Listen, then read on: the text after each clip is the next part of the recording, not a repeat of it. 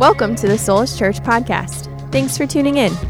Our passion as a church community is to see Jesus at the center of all things. For more sermon content and information, check out solishchurch.com. All right. So we're in Mark 15, uh, verse 42. Now, when evening had come, because it was the preparation day, that is, the day before the Sabbath, Joseph of Arimathea, a prominent council member who was himself waiting for the kingdom of God, coming and taking courage, went into Pilate and asked for the body of Jesus. Pilate marveled that he was already dead, and summoning the centurion, he asked him if he had been dead for some time. So when he found out from the centurion, he granted the body to Joseph. Then he uh, bought fine linen, took him down, and wrapped him in the linen and laid him and he laid him in a tomb which had been hewn out of the rock and rolled a stone against the door of the tomb. And mary magdalene and mary the mother of joseph observed where he was laid.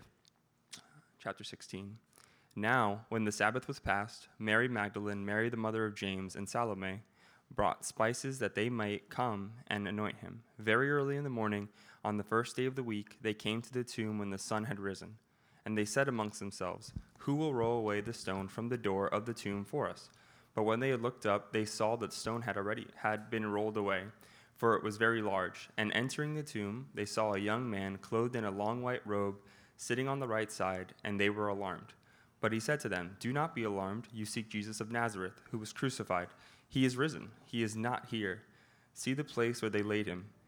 But go, tell his disciples and Peter that he is going before you into Galilee. There you will see him as he said to you. So they went out quickly and fled from the tomb, for they trembled and were amazed. And they said nothing to anyone, for they were afraid. Now, when he arose early on the first day of the week, he appeared first to Mary Magdalene, out of whom he had cast seven demons. She went and told those who had been with him as they mourned and wept. And when they heard that he was alive and had been seen by her, they did not believe. After that, he appeared in another form to two of them as they walked and went into the country. And they, w- and they went and told it to the rest, but they did not believe him either. Later he appeared to the eleven as they sat at the table, and he rebuked their unbelief and hardness of heart, because they did not believe those who had not those who had seen him after he had risen. And he said to them, Go into all the world and preach the gospel to every creature.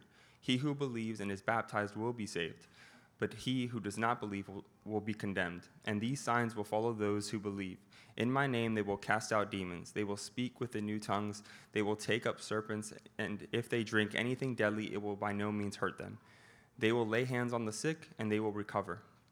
So then, after the Lord had spoken to them, he was received up into heaven and sat down at the right hand of God. And they went out and preached everywhere, the Lord working with them, and confirmed the word confirming the word through the accompanying signs. Amen.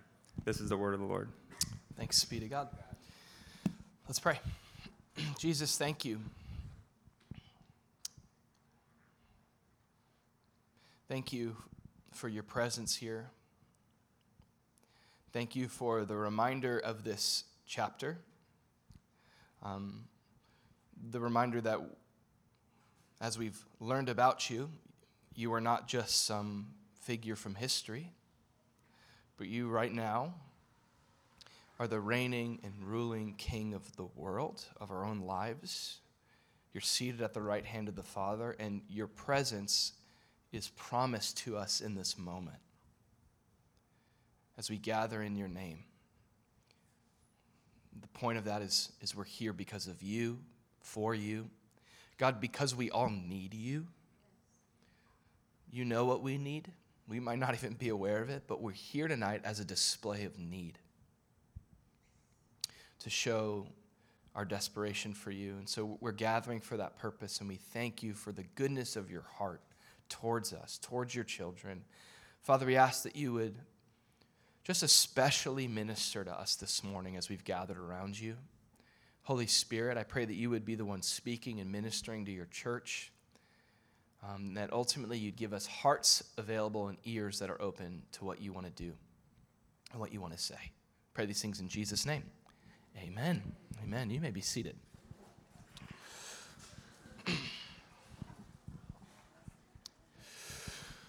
well, as I mentioned just before Eddie's reading, which I have to say this, sorry about Eddie, he forgot to say it. Nobody can tell Eddie the score of the game after the gathering. He's pre recording it and he's going to watch the whole thing later. So I got you, Eddie.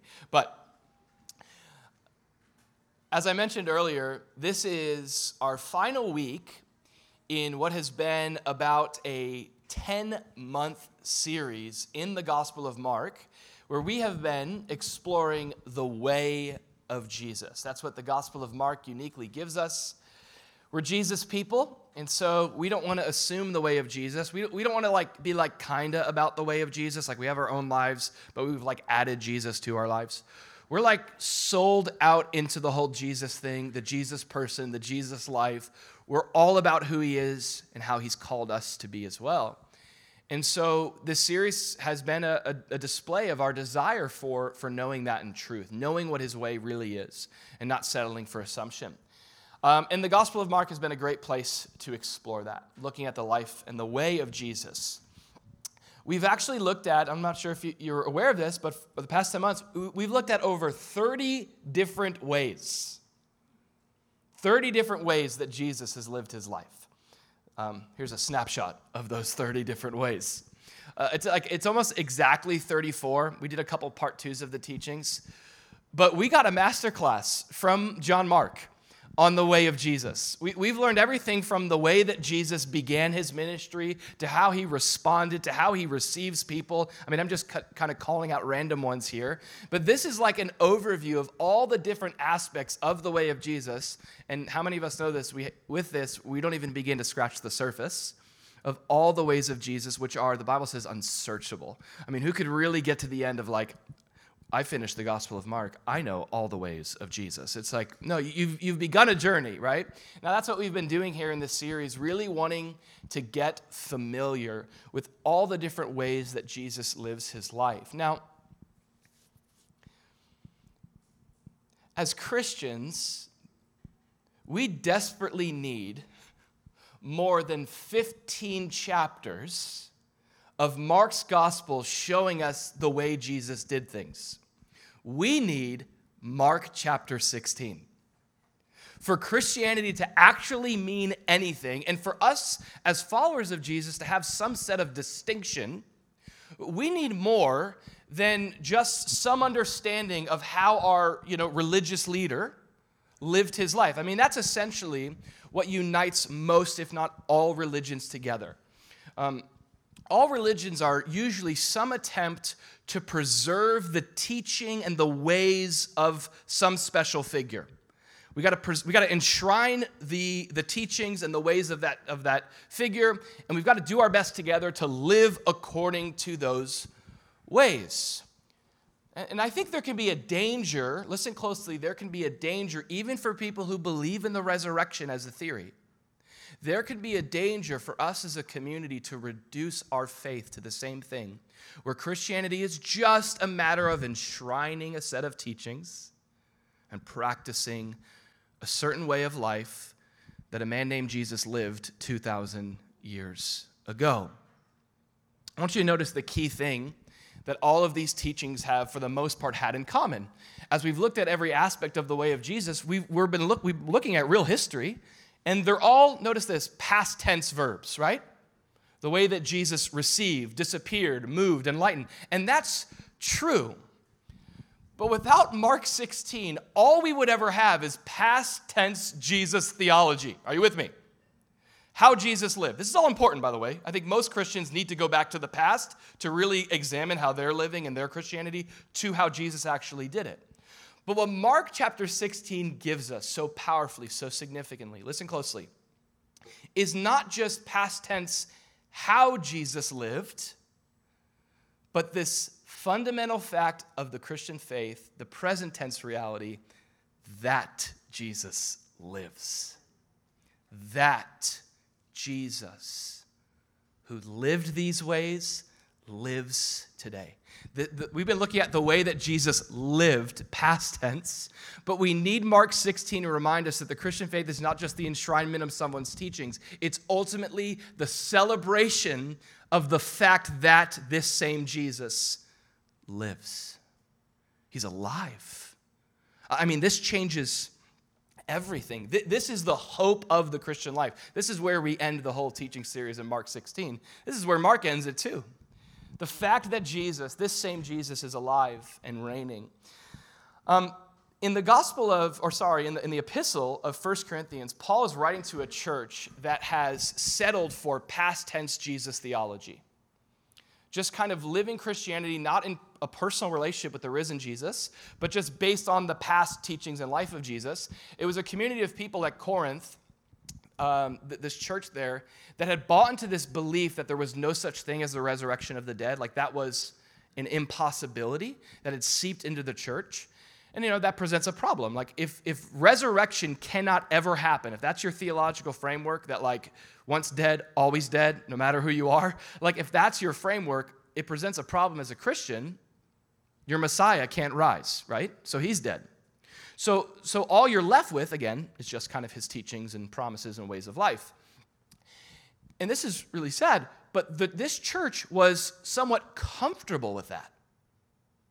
And by the way, there's Christians like this today. It's like, well, I don't really know what I believe about the resurrection. I don't really know if there's one way to God.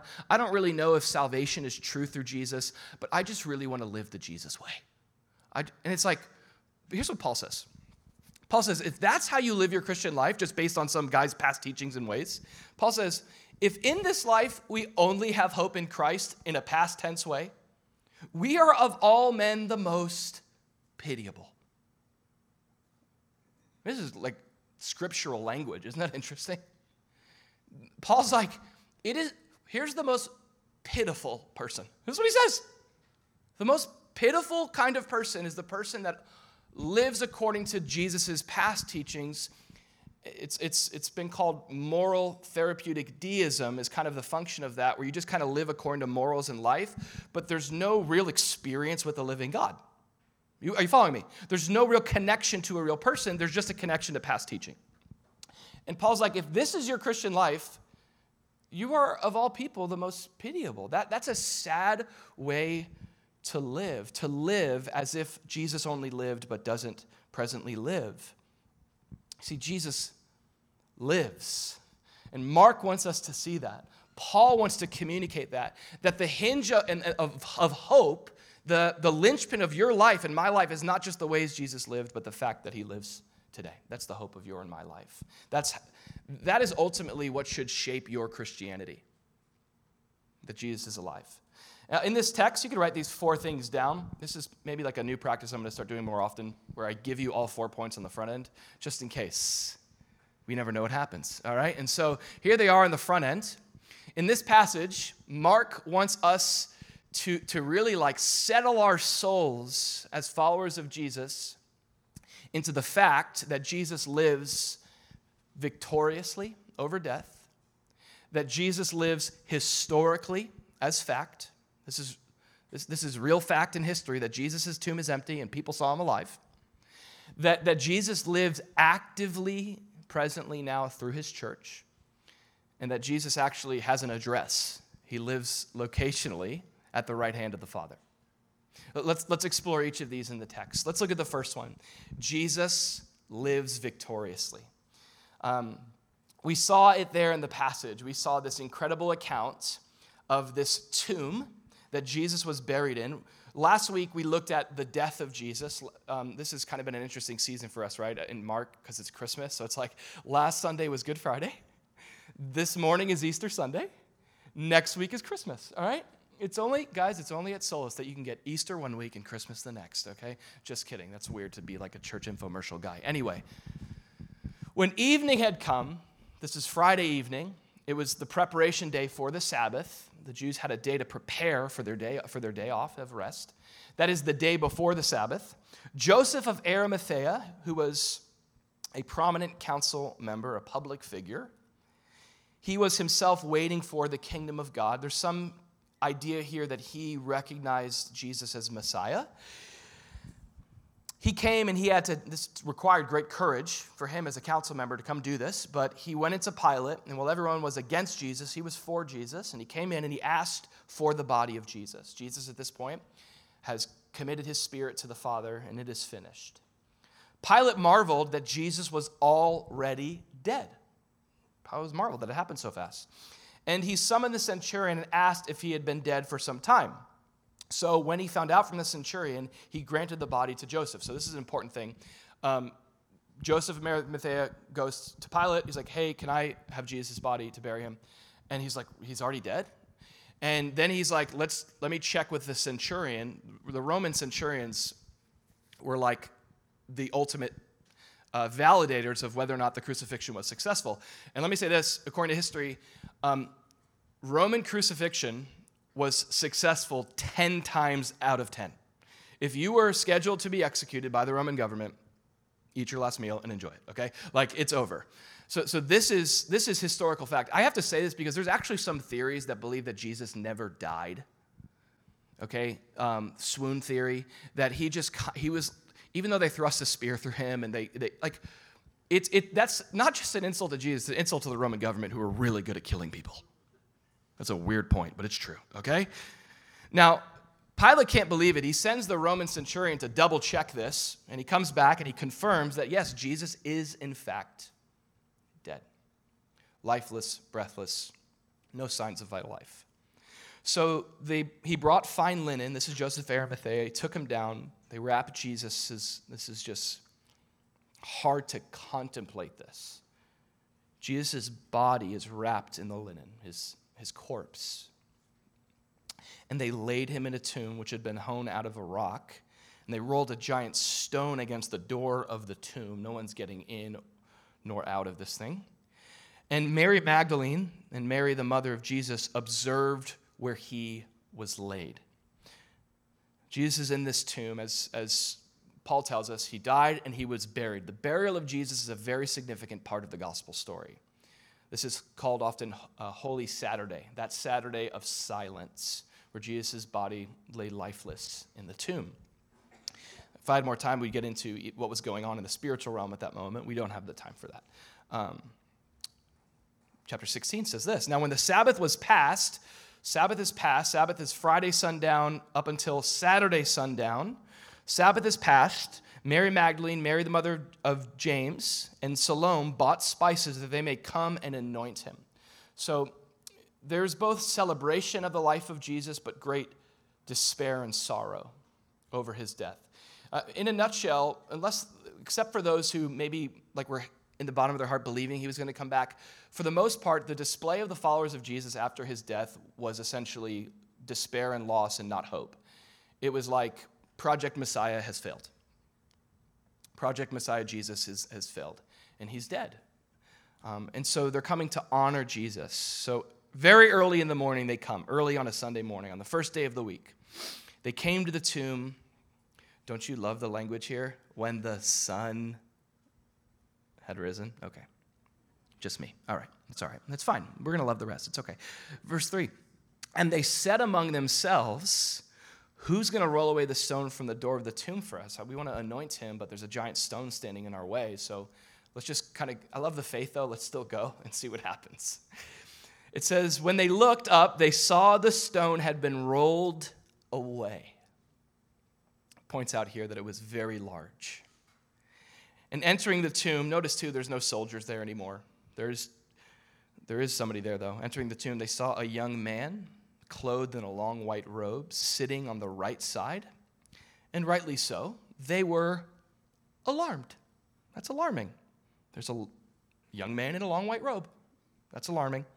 He's angelic looking as well. But he said to them, Do not be alarmed. You seek Jesus of Nazareth who was crucified. And here's the declaration. Here are, some would argue, these are the three most important words in the history of the world. What is it? He is risen. He is risen. There it is, church people. He is risen. All right. I know you believe it in your heart of hearts. I know you believe it. He is risen indeed. He is not here, he is risen. See the place where his body once laid but is no longer there.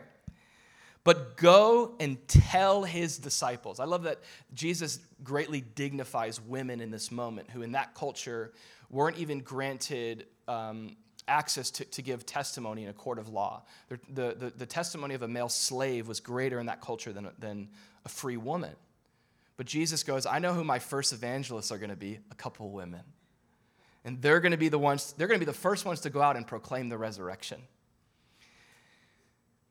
I love this. Go tell his disciples. But I love this. Jesus goes, make sure you especially tell Peter, who's probably hanging his head right now, who's gone back to the fishing business, okay? Things are, are rough for him. Let Peter know, who's especially sorrowful of heart. Sometimes Jesus will give us kind of special attention when we need it, you know? And, and he knows what we need. And so tell Peter that, he's, that Jesus is going before you in Galilee, just as he told the disciples. Remember, he told the disciples this? After the Last Supper, he's like, guys, I'm going to die, but after I rise, rendezvous point, Galilee. Meet me there. And the disciples are, are not there. They think he's, he's gone for good. But if you go to Galilee, you will see him as he said to you.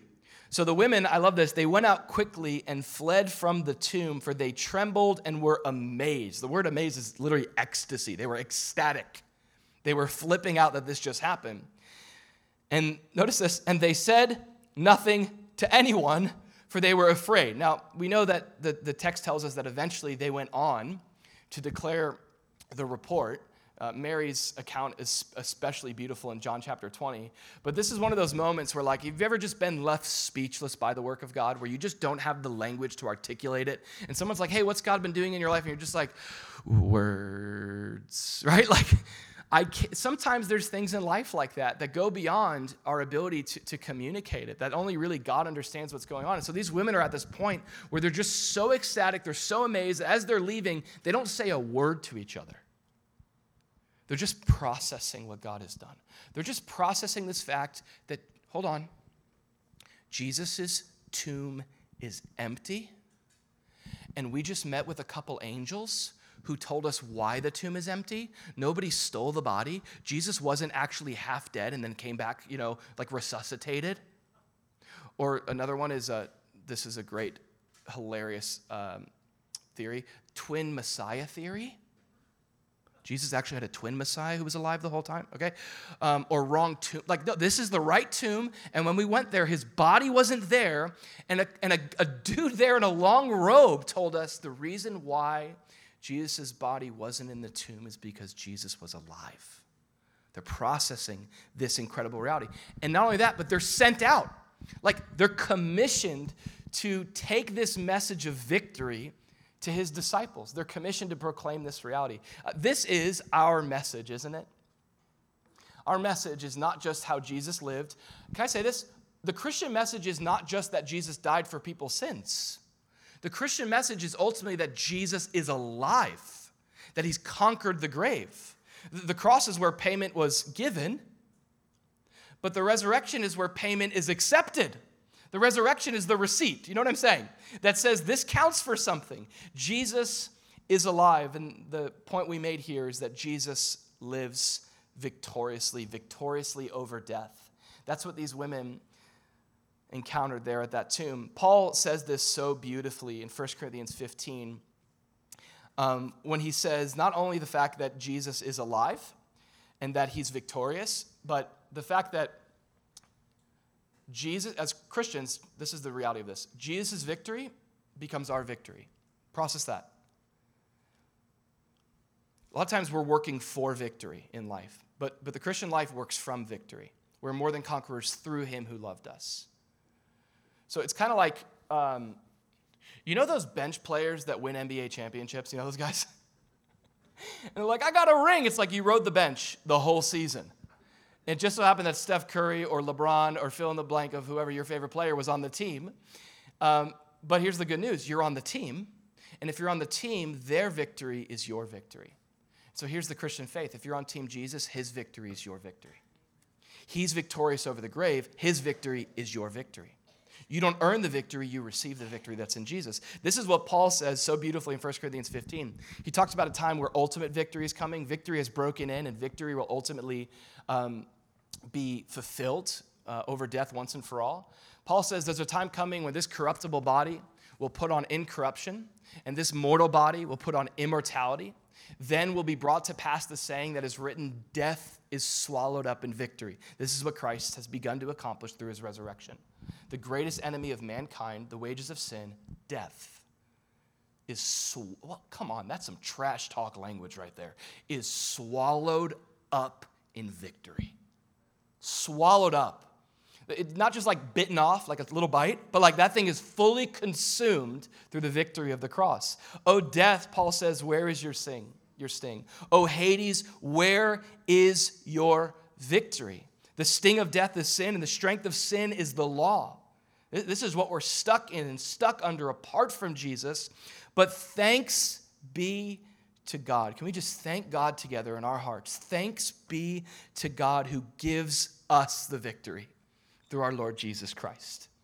You see, this means everything. The fact that Jesus lives victoriously means you and I get to experience that same victory. Um, can I give you some implications of this and why this is so wonderful and true? The fact that Jesus is alive declares three foundational things. There's many more to this, but let me first say the fact that Jesus rose from the grave means this Christianity is true. And it's really that black and white and that simple. Christianity is not just true, but Christianity is, as Jesus said, my word is truth. Jesus said, I am the way, the truth, and the life. You shall know the truth, and the truth shall set you free. All of the truth claims of Christianity hinge on the fact of the resurrection.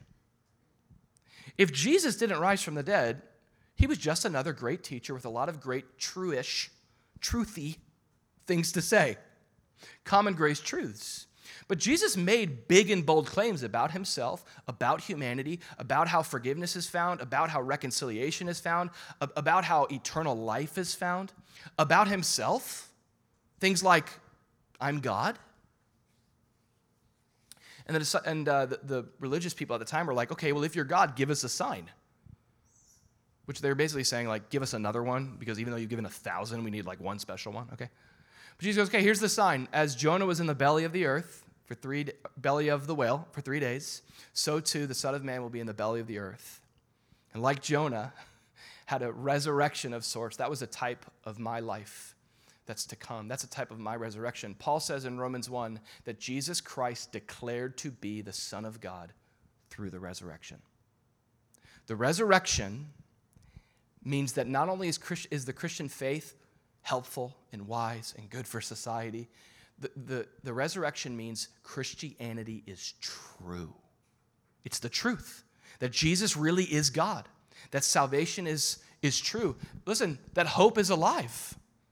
Hope is not just ethereal, but your hope as a Christian, listen, is as alive as Jesus.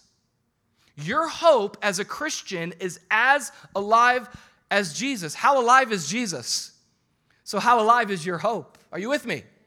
Your hope is not dependent on how you feel and how you're doing. That's kind of hope downstairs life. And, and we need hope in our hearts. We need to be confident and expect the things that God promises. But as a Christian, my hope doesn't hinge on me, my performance, my circumstances. My hope hinges on the resurrection.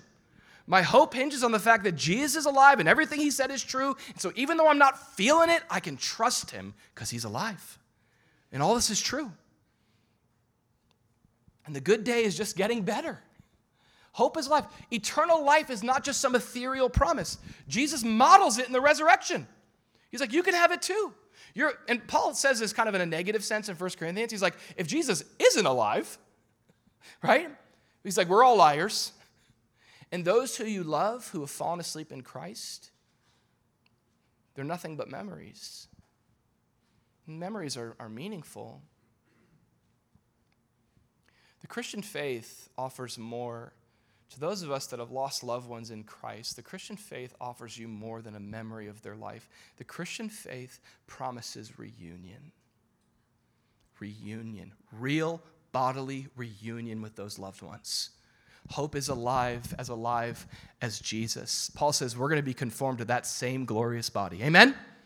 Listen, Jesus is, is alive. He rose victoriously. This is good news. This means forgiveness is real. Aren't you glad? Any sinners in the house this morning? Sinners say, hey. Okay, don't do that. Um,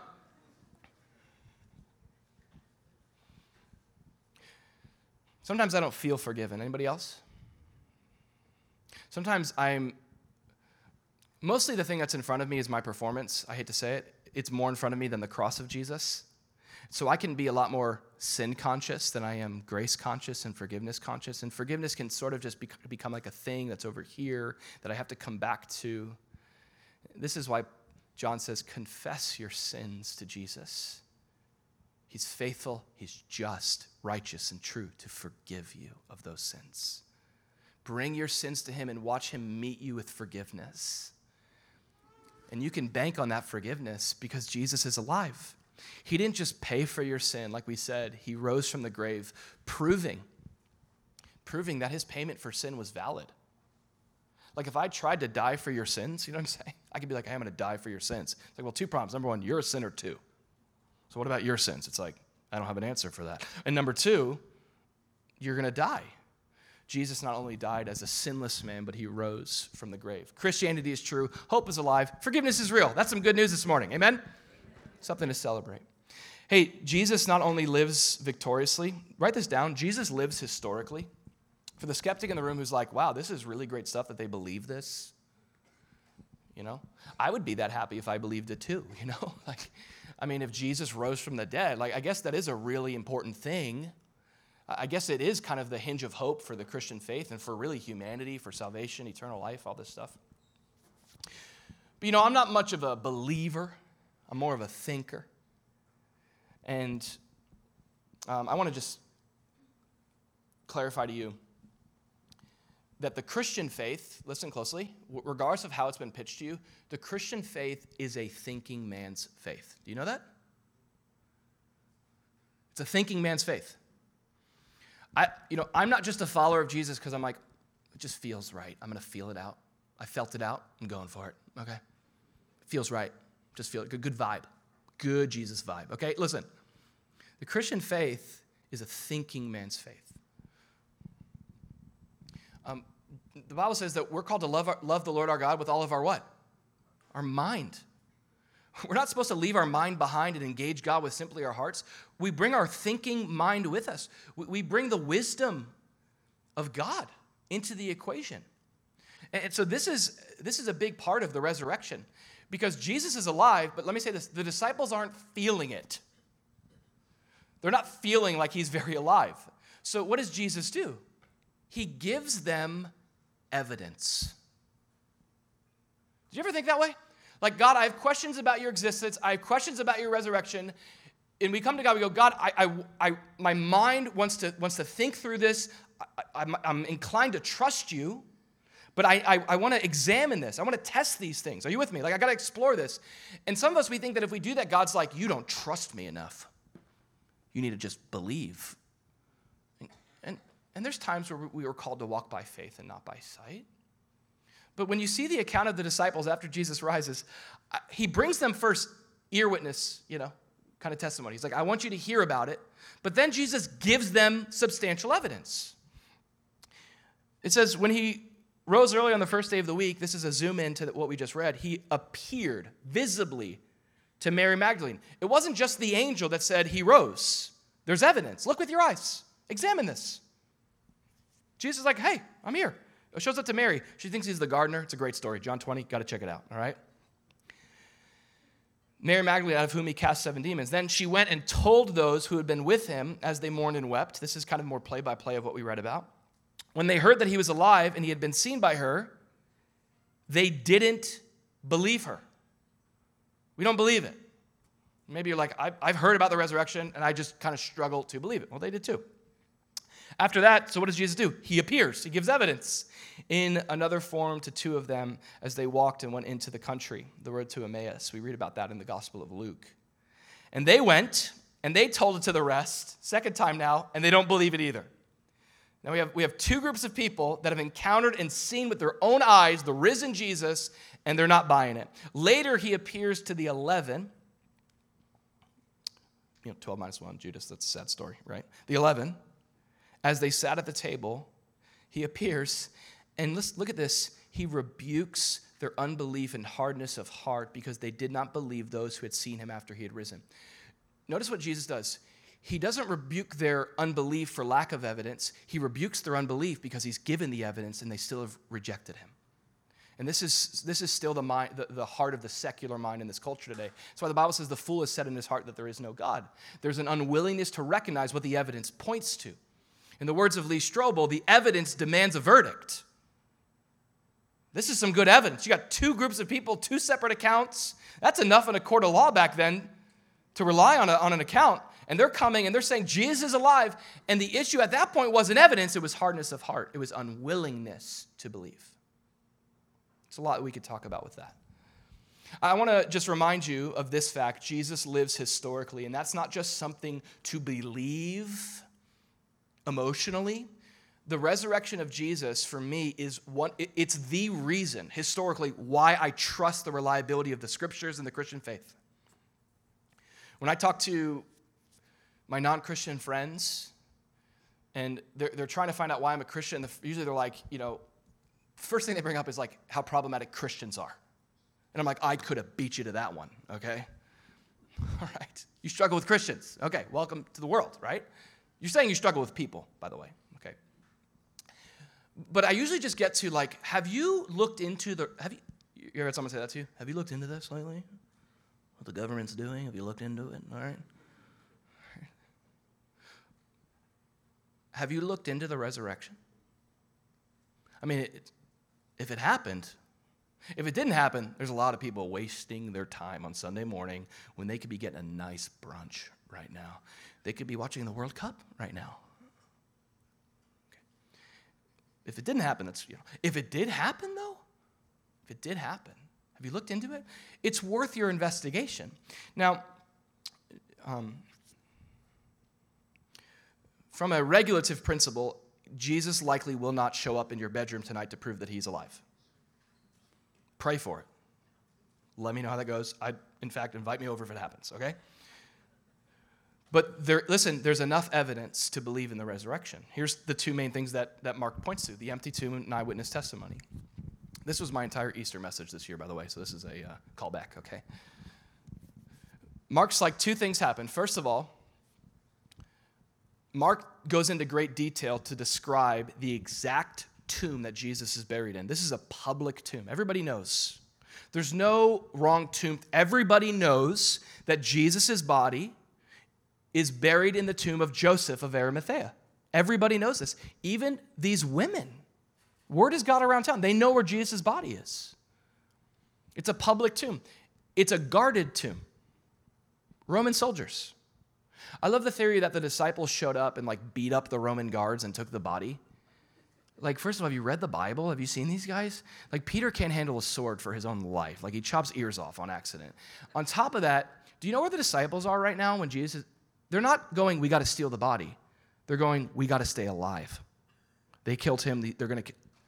They're marked. This is what actually proves the resurrection. They went from fear to courage overnight through one event. So, so the tomb is public, everybody knows where it is. The tomb is guarded by Roman soldiers to prevent that from happening. The, the tomb is sealed. It's sealed with a big heavy stone, with a rolling stone. All right? This thing is this thing is closed from the outside, locked from the outside. And this is the thing that Mark points to. Now, if, in the first century, you know, uh, if you were trying to discredit the Christian faith that continued to grow a month after, weeks to a month after Jesus' death. You'd be like, hey, hey guys, you see that group of people? They're worshiping Jesus. They're like, he's alive. Like, come here, let's go. This is his tomb. Here's his body. You just produced the corpse, right? I mean, it's done. The problem with them is uh, Jesus' body is nowhere to be found. This is early testimony. This is, um, there's multiple attestation of this. Multiple people saw the tomb empty. And then one of the, the, the greatest tests of history, if you're trying to find out the validity of something, is you look at what's called enemy attestation. So if you want to know if something happened, you look at if people who didn't want it to happen recognize it happened. If people who didn't want it to happen, so the Jews, the Jewish leaders, recognize his body's not in there. And so what they did was they, they said, you got to spread a rumor that his disciples took it. That's what they did. So you have the empty tomb. Um, Jesus is not lying in a tomb anywhere today. Jesus is seated at the right hand of the Father. The tomb is empty. Jesus' body doesn't need a tomb. Jesus is alive. The other thing you have is you have eyewitness testimony of his resurrection.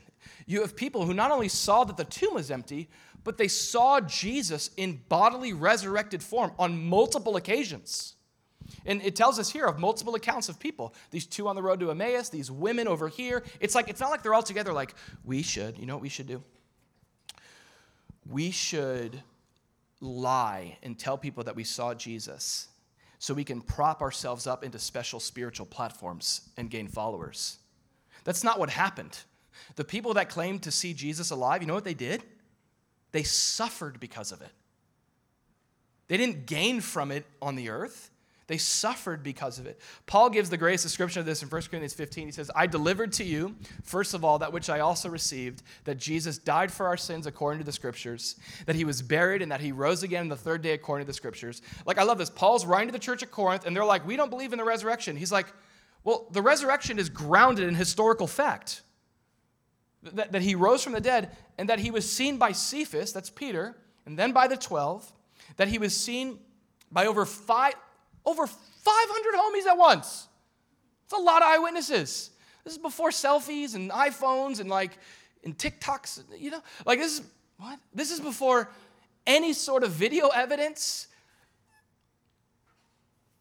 Of, I love this. Over 500 people saw him, of whom the greater part remain to the present. Isn't that such a cool thing? He's like, You don't believe in the resurrection? Do you know, you know Larry at the 9 a.m. service? You know Larry? The guy that's on the hospitality team, he was there. Ask him. He's like, some of them are still alive. You could ask these people about what they saw. This is one of, one of my favorites. And then he was seen by James. Does anybody know who this is? This is his brother. Like, what would it take for you to worship your sibling? Some say a miracle. A miracle, okay? What about the fact that they say that they're the Messiah, that um, that their father is actually not, not Yo Daddy, but it's uh, the Father in heaven. It's not Joseph, it's, it's God above. And that they're going to be killed, but don't worry, because they're going to come back in three days to prove their deity through a resurrection. And then they appear to you, and they're like, see? You, you would trust them, you would worship them. James goes on to write a whole epistle that's basically just an, um, an, an ode to his brother, Jesus, his half brother, Jesus. Uh, so I want us to see this that these two realities, the empty tomb and the eyewitness testimony of Jesus' resurrection, listen closely, these two realities are what led to the birth of the church. This happening as a fact is the only explanation for why the disciples go from cowering in fear to ending up in prison and giving their own. Peter dies upside down on a cross after watching his own wife be crucified. For what, a lie? These events are what led to the birth of the Christian faith. Here's a, here's a way that I want you to think about it Christianity didn't start the belief in Jesus' resurrection, the belief in Jesus' resurrection started Christianity. This is a historical fact. This is where this all comes from. Look into it. Look into it. Hey, write this next one down. Jesus not only lives victoriously, Jesus not only lives historically, write this down. Jesus lives actively not passively. He's not just alive in some passive way. He's victorious over death. That's a historical, reliable um, claim. Case for the Resurrection by Lee Strobel. Case for Christ, great resource for that, kind of a starting resource. The Reason for God by Tim Keller, great resource for that. Anything by a guy named Gary, he has a great name, Gary Habermas. That's his name. If you're just like, I want to look into this, read anything by Gary Habermas on the resurrection, The Case for Christ, Case for the Resurrection by Lee Strobel. A couple great resources for that. Um, this all leads to the fact that Jesus is not alive in some like ethereal, passive way, but he's alive actively. We see this displayed when he says to them, Okay, now you, disciples, the Great Commission, you're going to go into all the world and you're going to preach this good news of my life, death, and resurrection to every living creature, to every human on earth bring this good news of the gospel. He who believes this good news and is baptized as a display of that faith in Jesus will be saved. He who does not believe, who does not believe will be condemned. Um, Jesus will teach that he didn't come into the world to condemn the world, but he who does not believe is condemned already. That's the default condition of humanity apart from Jesus. Belief, you know, denying Jesus doesn't mean he goes, okay, well, I'm going to condemn you. No, no, no. The gospel is a rescue mission of condemned sinners condemned to a life apart from God. Jesus comes to save humanity. He who believes in the good news of the gospel is saved. He who does not believe is condemned, remains in that condemned state. So, Jesus, I want you to notice what he's emphasizing to his disciples. What did he rebuke them for? They had a lack of what? Belief, right? A lack of faith. So, now notice how he's emphasizing the future of the Christian faith must be held up by robust belief. It's got to have faith at its very heart. You've got to believe the gospel. One of the hardest things for a Christian to do is believe the gospel as truth for their lives. Believe it. And then he says this these, this is great. These signs will, not might, will follow those who believe. In my name, they will cast out demons, they will speak with new tongues they will take up serpents. We see Paul doing this in Acts 27. He's bitten by a serpent. The Bible says he shakes it off, poisonous snake, and everyone's looking on, like waiting for him to die. He's just like, all right, so anyway, like a mosquito bite. It's amazing. And it will by no means hurt them. They will, those who believe, this is what's going to follow those who believe, they will lay hands on the sick and they will recover. Now, I want you to notice a couple things, a couple observations about what Jesus says. He commissions them to go, he calls them to faith, and then he promises certain evidences that are, are, are going to accompany his disciples. Um, let me say this a couple points about this. First thing I want to point out is that Jesus doesn't say those who believe should follow these signs. He doesn't say that. There's a, heard there's a big revival tent and they're taking up snakes. We gotta, we gotta follow the sign. He, no, he says this is in my own way, in my own sovereignty, in my own will, when I have a vessel of faith and belief, these, these are the things, supernatural things are going to follow people of faith. This is what he says. Like, whatever your theology is, this is, what, this is just what Jesus says. He's like, those who follow me and believe in me and trust me, supernatural things are going to follow them. It gets dangerous when we're trying to follow the supernatural things. Where's the sign? Where's the wonder? I need another one. I need another fix. I need another supernatural thing. No, no, no. Jesus doesn't say, follow the signs. He says, follow me, and I'll perform these things. I, I will do supernatural things. Sick people will be healed. This is amazing. The things that Jesus just promises to do. Now, what's amazing about this, too, is this is what happens. Jesus says this is going to happen. This is history. This is what happens. It says that, sorry, after Jesus spoke these things to them, he was received up into heaven and he sat down at the right hand of God. This is called the ascension. Jesus passes from you know, it's like he came from heaven to earth. Okay? To show the way. That should have been our series song. Dang it. All right.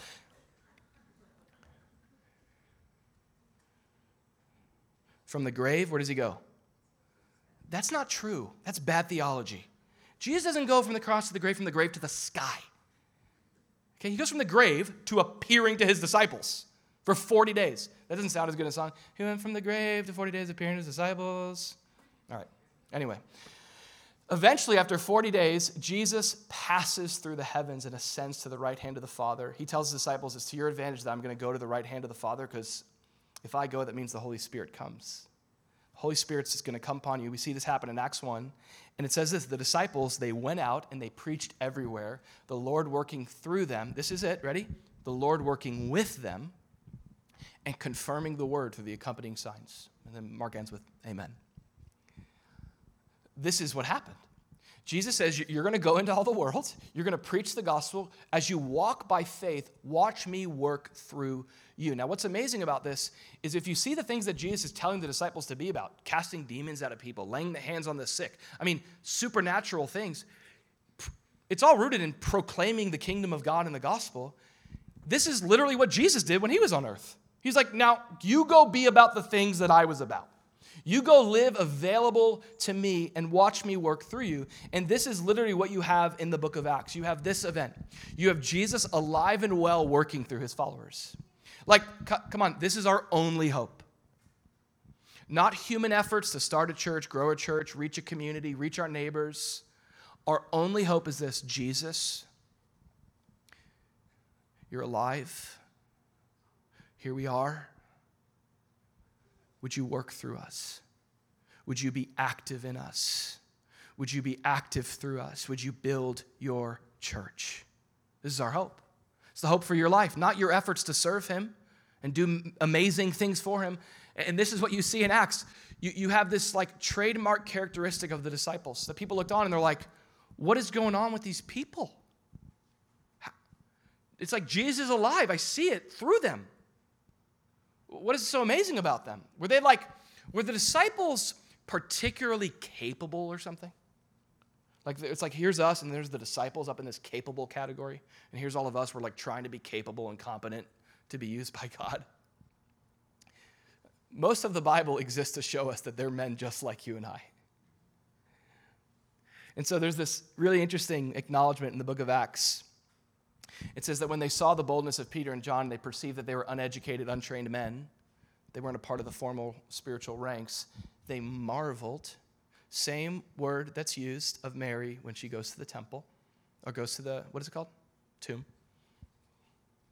They marvel and they realize that they had been with Jesus. They see Jesus in them. They see a relationship with the living Jesus. Can I tell you that the problem in our lives today with God's work through us, with Jesus working in our community, working in our lives, workplaces, homes, neighborhoods, it's not a lack of capability, it's often a lack of availability. It's often a unwillingness or inability to present our lives to Jesus and just say, God, here we are. We know who we are apart from you, but we know, you, we know what you've promised. We know that you are active and at work in this world in the same way, actually, in a greater way you promised through us as we present our lives to you. What a, what a vision for our lives. It's, it's Isaiah hearing the Lord saying, Who will go for us? And Isaiah says, Here am I. Here I am, God. Here's my life. Whatever you find, just take it and use it for you. Be alive and active through me, through my business, through my parenting, through my neighboring, through my loving, through my serving. Use me, God. I can't do this on my own, but you're alive. And you want to work in and through me. I'll invite the band up here as we close with this last reality that will lead us to worship, and it's the fact that Jesus lives locationally. Jesus lives locationally. You know, if someone says that Elvis is alive, they've said that before. You'd say, okay, where is he? Right? Where's his location? Anybody been to Graceland? I've been to Graceland. It's a great place. Set off one of Kel- uh, Elvis's car alarms as he, at a young age. This has nothing to do with the sermon. Let me finish. Um, Elvis isn't there, right? So we, we say Jesus is alive, and we ask, well, where is he? What's his location? And Mark tells us as we close out this series that Jesus is seated at the right hand of the Father. This is where he is. It's a place, it's a posture, it's a position of authority where Jesus is ruling over the affairs of this world despite how broken they are. He's king. Um, Hebrews tells us that it's also a place, listen to this, at the right hand of the Father, Jesus sits in a place of advocacy. Who's he advocating for? For you, for me. If anyone sins, aren't you glad that we have an advocate with the Father, Jesus Christ the righteous? When Satan brings his accusations, Jesus holds up the good news of the blood of the Lamb. We all have an accuser. The best news of all is we have an advocate who stands interceding at the right hand of the Father, praying for you and I. Um, this is what Hebrews says. We'll close with this verse as the band leads us. Hebrews says, There were many priests in time past, but they were prevented by death from continuing. You know, every pastor, every priest, they don't pastor or, or serve as priests forever because eventually they die and someone else has to take their, take their place. But Jesus, because he's not just limited to the Gospel of Mark in history, but continues forever, alive right now at the right hand of the Father, he has an unchangeable priesthood. Does anybody need that this morning? Like, man, how much changes in my life? How fickle am I? Thank you that, isn't it good news this morning? No matter what's gone in your life, nothing's changed about Jesus. Nothing's changed. He's still there, He's still available to you. He's still sovereign. He's still faithful. He has an unchanging priesthood. No matter how far you've gone, nothing's changed about him. And from that unchanging priesthood, I love this. He is able to save to the uttermost those who come to God through him, since he always lives to make intercession for them. Um, we give our lives to not just a man who lived, but to a man who is able to save you. He can save you right now because he lives. Jesus lives. So, your sin addiction, your sin struggle, your anxiety, your depression, your pain doesn't define you because Jesus lives and He's able, because He lives, to still save you. He saves you eternally, but He can save you right now. He can save you. He can save you tomorrow. He can save you this week. He can save you to, I love this, to the uttermost. Just when you thought you've experienced the salvation of Jesus, there's more to experience in Him. And the good news of this is because He's alive and He's located at the right hand of the Father, and His goal in life is to intercede, to stand between as a mediator between God and man. And if you haven't yet trusted in Jesus, the Bible says that if you come to God through him, you will be saved. You believe the good news. And if you have trusted in Jesus, this morning, set your heart back on the fact that he's alive and available to you. Listen, he's accessible to you. You know where to find him at the right hand of the Father, waiting to be found by you. The scriptures say this Seeing then that we have a great high priest, Jesus Christ, the Son of God, who has passed through the heavens, let us not hold back in our confession. But let us come boldly to the throne of grace that we may obtain mercy and find the grace in our time of need. this is what the scripture calls us to to access this risen Jesus.